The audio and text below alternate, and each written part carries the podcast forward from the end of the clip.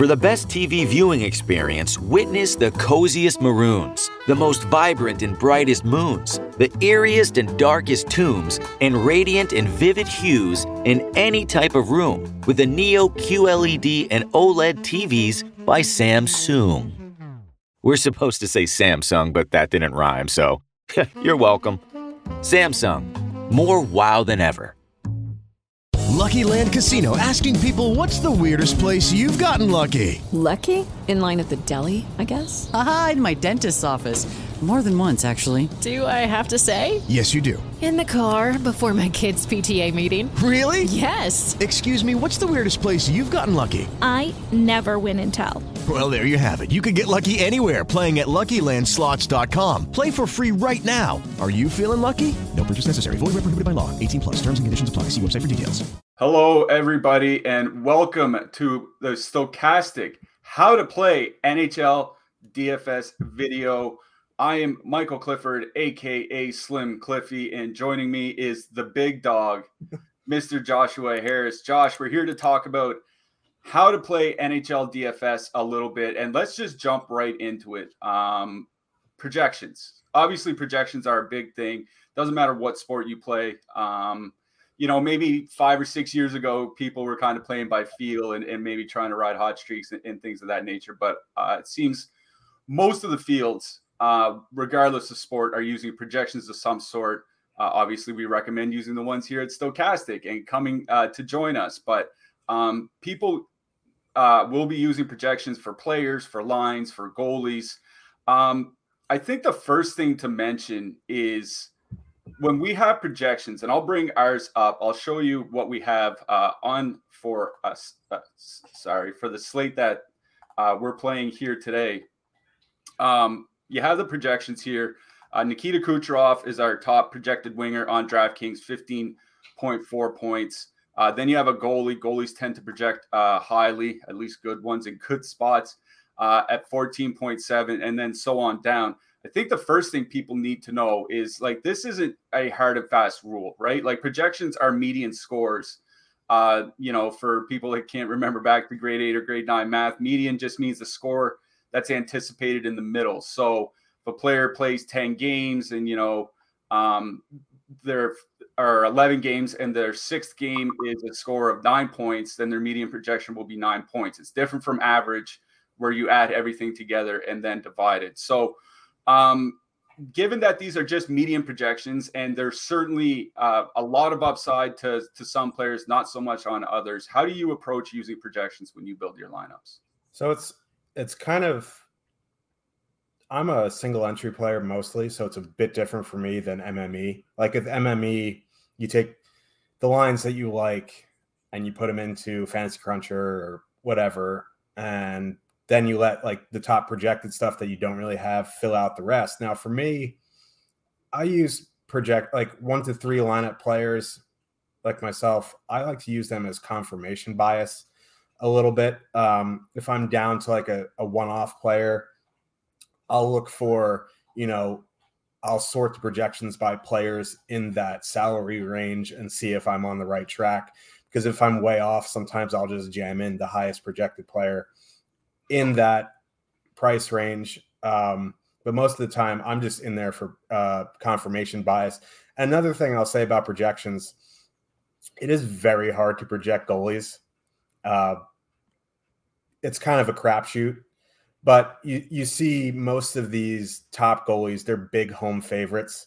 Some of the the the the road dogs you see kind of projected lower, but as we talked about on our strategy show, sometimes we really like playing these um, you know do- uh, road dogs because you're going to see a lot of shot volume and shot volume on DraftKings is king. So you know we do the best we can with goalie projections, but you know it's any goalie can ha- have like a massive shutout.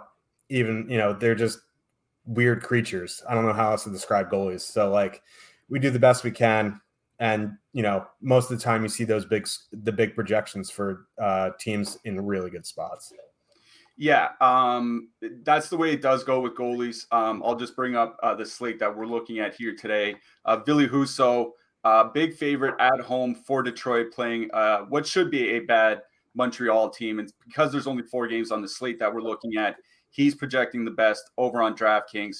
Uh, Frederik Andersen for Carolina. Now, uh, with Carolina, it's it's because they're a pretty good team playing a pretty bad team tonight. They're going into San Jose, um, so he's projecting very well. So yes, that's kind of how it goes uh, with goalies. Is that the goalies uh, on the better teams in the better matchups will generally project better. On the flip side, um, we'll talk about it a little bit later when we talk about goalies specifically, but shot volume can matter a lot, um, especially over on DraftKings where you can get shot bonuses. So the last thing I will say about projections um, is is I use them more as a guideline. Like if one if players are similarly priced and one guy's projected for 12 and one guy's projected for 11.7 or 11 and a half points or something like that, I treat them as basically the same player, right? Uh, hockey is a very random sport. I like to liken it. Uh, it's close. It's much much closer to baseball than it is to something like basketball uh, especially when you're playing DFS. So there can be a lot of variance night to night in performance, uh, even from um, from elite players, which is why you know just because uh, a center is projected for 14 points, you don't expect them to put up you know 10 points even on a bad night. Uh, on a bad night, they could put up just a goose egg. So uh, just be wary of that when you are using projections. All right. Um, let's talk cash game versus GPPs. Uh, for people that might be newer to uh, DFS, GPPs are guaranteed prize pools. They're the large tournaments, you know, uh, 100K total prize pool with 30K to first or something like that. Um, you you do play cash lineups. I don't play as much. Um, you do play one cash lineup and one tournament lineup. How do you differentiate the two? What what uh, differences are there in your roster construction between your cash games and your tournaments?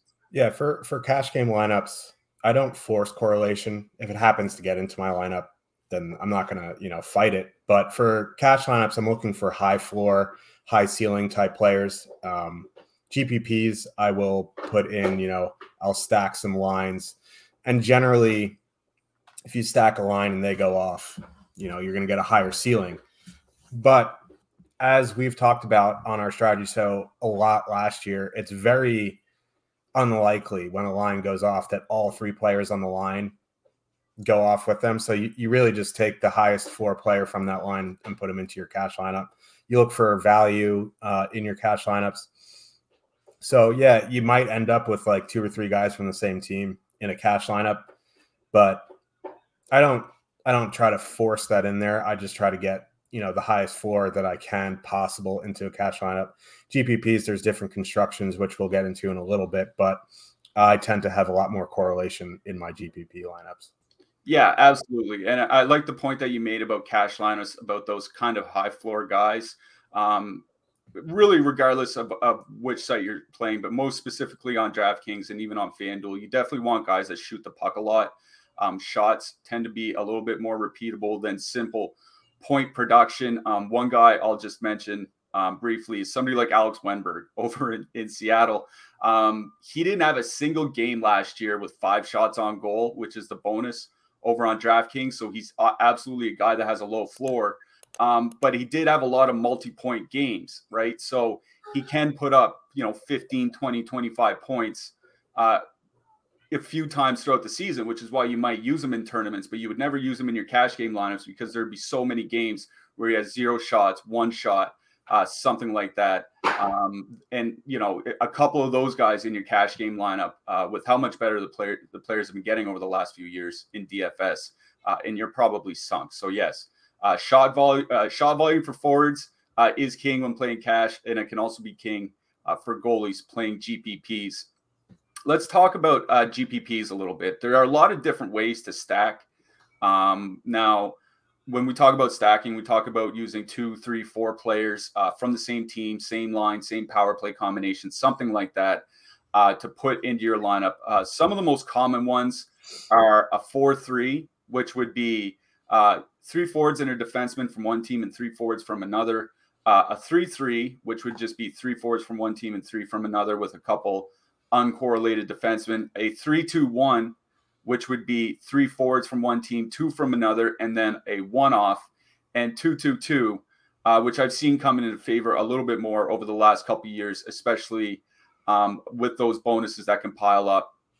Um, there are a lot of different ways to attack tournaments uh, with your roster construction. I'm somebody that tends to use a lot more uh, three or three or three two one stacking, um, where I primarily play on DraftKings. Those shot bonuses uh, and block bonuses certainly do mean a lot, and it's hard for all three players on a line to all get the shot bonus or something like that, right? So um, sometimes you want that one-off guy from a different team uh, that might put up seven shots and an assist in a given night or, or something like that. So, how do you approach your roster construction? What do you favor uh, when you build? What do you look? Uh, how do you build your rosters when you're building uh, your single entries?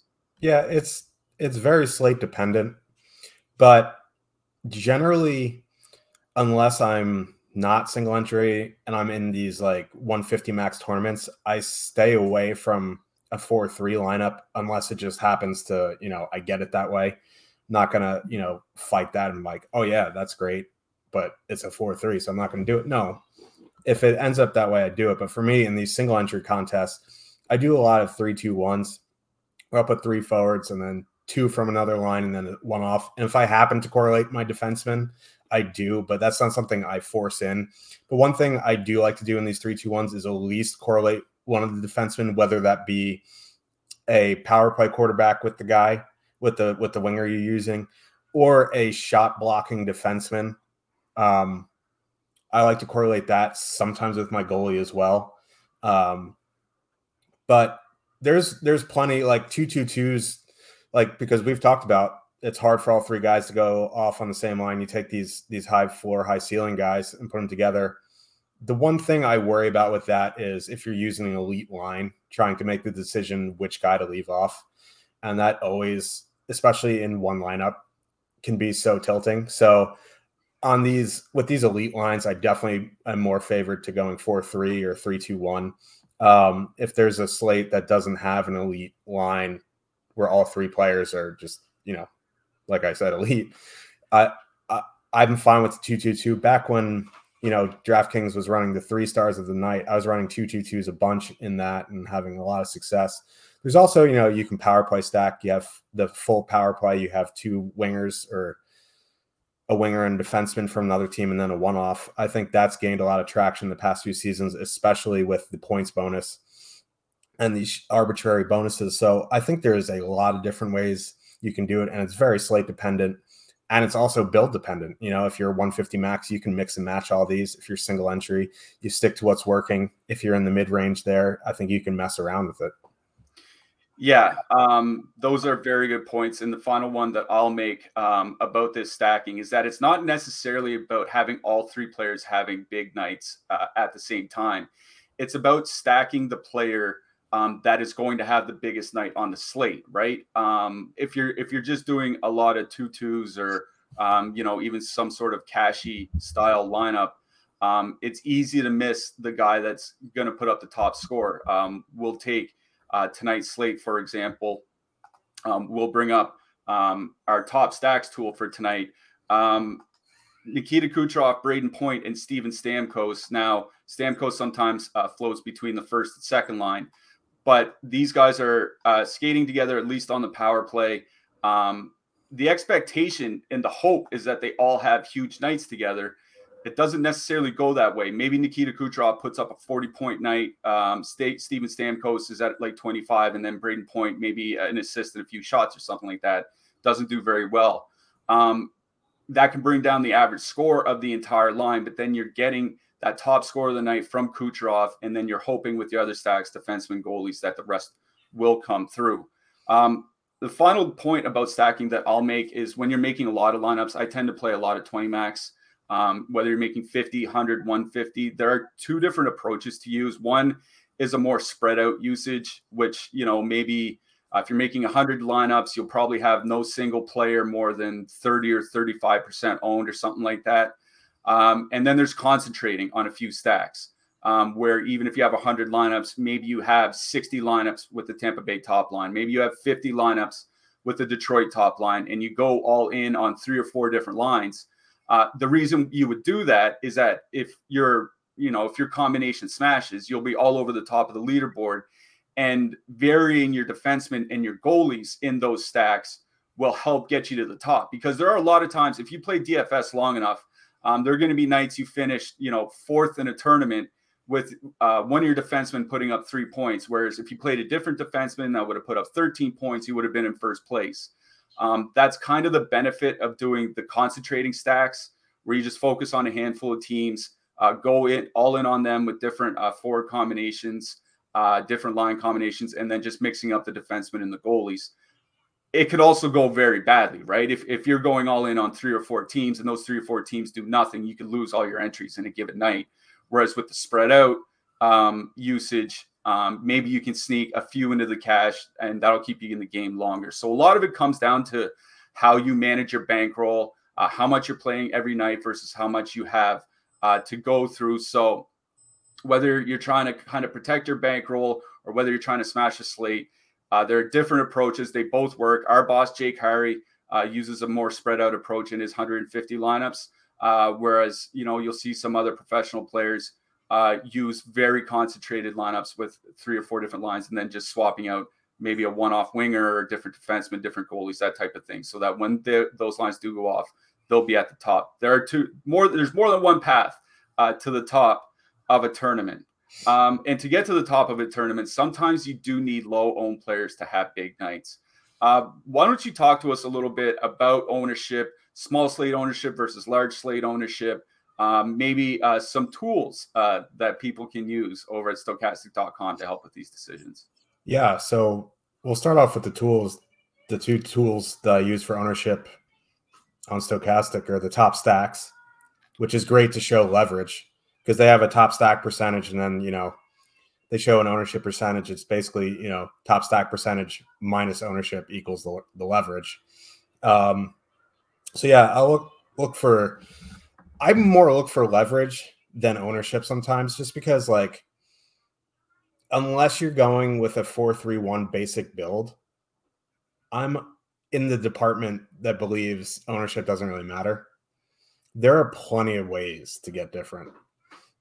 You can use a random one off defenseman, use different goalies, use a low owned secondary stack, even use a chalky secondary stack. Sometimes chalk on chalk ends up being contrarian because people don't want to play chalk on chalk. So it it's really depends on your build.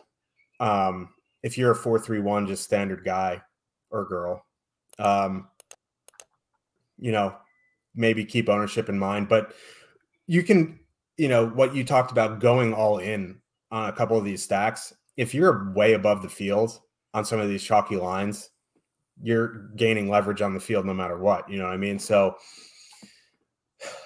like, ownership is kind of a guideline for me. I just don't want to make sure that I'm playing like just every single chalky thing possible because how many times does every chalky player hit on the uh, like every night? It's you know I just like to get contrarian in some spots, like, but I don't like force like, oh, this guy's 25%, but this guy's 5%. I got to put him in so my lineup is different. I, I play my best guys. I just know that I can get different in my builds. I can get different with my goalie selection. There's plenty of ways to be unique. If I feel like it's going to be a chalky lineup, I'll make a power play stack. There's just ways to get different. So, like, yeah, maybe everyone in that power play is over 20%, but how many lineups in that contest have all five of those players. It's not going to be 20%. You're going to get yourself different by doing that. So, yeah, it might look like you're playing a chalky lineup on individual ownership, but hockey is a very correlated game. And if, you know, you have more correlation than the other guy, you're going to have a unique lineup. So it's it's more about uniqueness than actual ownership, in my opinion. Yeah, I, I, agree with that. I think sometimes ownership can be a bit, bit overblown. I'll, I'll, just do some quick math for an example. Let's say you're in a tournament with a thousand players, and the highest scoring stack of the night is 30% owned. That means 300 players will have that stack. And then the second highest scoring stack is 20% owned. Those those two lines will be in only 60 out of 1,000 lineups. And then if you have a 20% owned goalie you're down to 12. So 0.1% of the entire field will have the same forward lines uh, in same goalie combinations, and every player's over t- at least 20% owned. And we still haven't even factored in defensemen, which is, as you mentioned, one how you can get different. even if you get a bit chalky. So, um, yes, there are, um, you know, if you're playing a lot of lineups, you definitely want to get in some low owned lines because um, we're recording this uh, mid October. It was just last night. Uh, the New York Rangers had a big game on the road with some low ownership uh, in Minnesota and uh, won people uh, quite a bit of money. Those things do happen, um, especially on larger slates. But I agree with you. I think um, I wouldn't get super caught up uh, in ownership. I think one thing you and I don't do a lot of is one off super, very high owned players. So if a guy's going to be 40 or 50% ownership, you know, we're not just going to stick them into our lineup. Uh, and then build the rest of our of our lineup because then you might run the chance of being duplicated. But I agree with you. I think ownership is a little overblown, uh, not to be ignored completely, obviously, um, especially when you're picking your one off and your defenseman and things like that. Th- that's how you get different with your lineups, with your main stacks. I just, I, I wouldn't be too, too concerned. I just I, avoid the bad chalk. You know, maybe there's a bad team at home um, on a short slate or something like that. That's going to come in with a lot of ownership because they, they're not very highly priced. That that would be the kind of bad chalk I would avoid. Um, the final thing we'll uh, second to final thing we'll touch on actually is goalies. Uh, we mentioned it earlier. Um, on DraftKings, at least, volume is very, very important. Um, if a goalie gives up four or five goals, but he faces 45 shots, he can still have a decent night for you, even if he doesn't get the win. How do you approach uh, goalies? Do you correlate with any of your wingers or defensemen in your tournaments? What's your approach here? So there's two ways to correlate goalies with your lineup.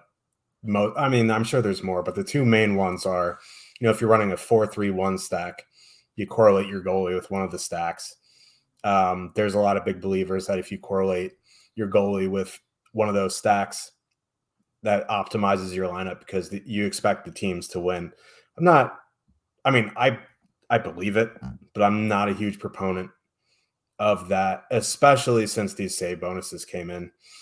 Um, the second way I like to correlate my goalies is I'll put in a goalie, and I'll eat. Uh, I'll generally like if I have to punt a defensive spot, I like to punt with some shot blocking defensemen. So if I'm going to use a shot blocking defenseman, and who I think is going to sh- block a lot of shots, that means I think their goalie is going to save a lot of shots as well. So I'm going to put in that goalie as well, kind of compound uh, the scoring there. So and then, you know, you don't have to correlate goalies. You just play your favorite goalie.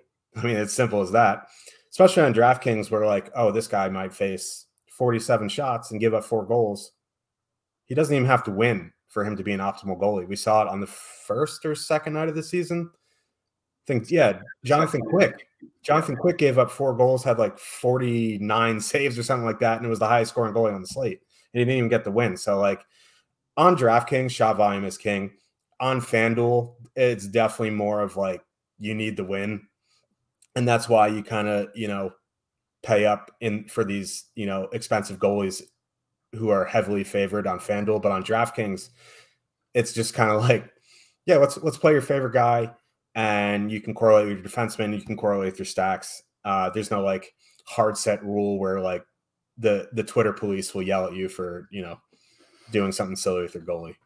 Yeah, I, I, I agree. Um, for on the shot volume front, the way the math works out is generally speaking, when teams get the lead, um, they go into a little bit of a shell, and then they'll start allowing a lot more shots. So if a team gets out to a three nothing lead in the first period, you'll probably see the team that's down three nothing really pile the shots up in the second and third period. Uh, which is why sometimes you might want to correlate your your a stack or a one off with a goalie because if that team is leading chances are they're going to start giving up more shots, and that gives your goalie more chances to pile up the saves while your stack has already done very well for you for the night. So that's kind of why you might correlate a goalie with a stack. But um, yeah, especially on FanDuel where you definitely want the win as well. I think it makes a lot more sense on DraftKings with the save bonus. I don't think it's as necessary. Um, but certainly, if you want to correlate uh, with the line stack, um, hoping that your team can get out to a lead and then your goalie can get some easy saves. That is absolutely one way to do it. All right, Josh. Um, I think we've covered just about everything we need to cover for how to play NHL DFS. Do you have any final tips uh, for uh, the watchers out there, or is it just uh, pretty much rub your lucky rabbit's foot? I think um, just real quickly, uh, something that's underrated in all of DFS sports is contest selection.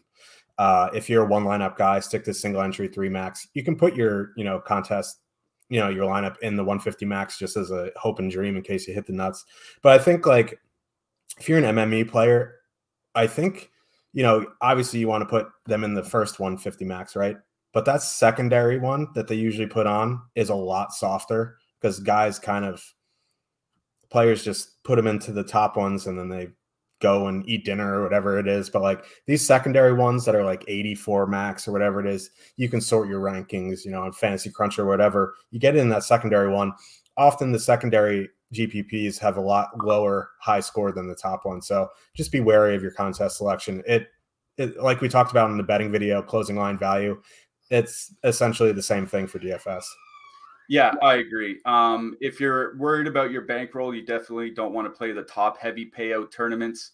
Um, you definitely want the more spread out ones. Maybe play a small three man or 10 man tournaments or something like that. Contest selection, yes, it is very important, not only in NHL, but in every DFS sport you play. All right, that'll do it for us. That is how to play NHL DFS. Hopefully, it'll also be how to win at D- NHL DFS for anybody watching this. Uh, come check us out over at stokastic.com. Uh, sometimes we have promos on, um, sometimes we have free tools up. Uh, we have articles uh, throughout the week uh, talking NHL DFS. Um, if you want to come join us, our Discord is great for talking through your process, checking for breaking news and all that. So come check us out, stokastic.com, see what we have to offer on the NHL side. Uh, and hopefully, we see you at the top of the leaderboards. Good luck, everyone. Good luck.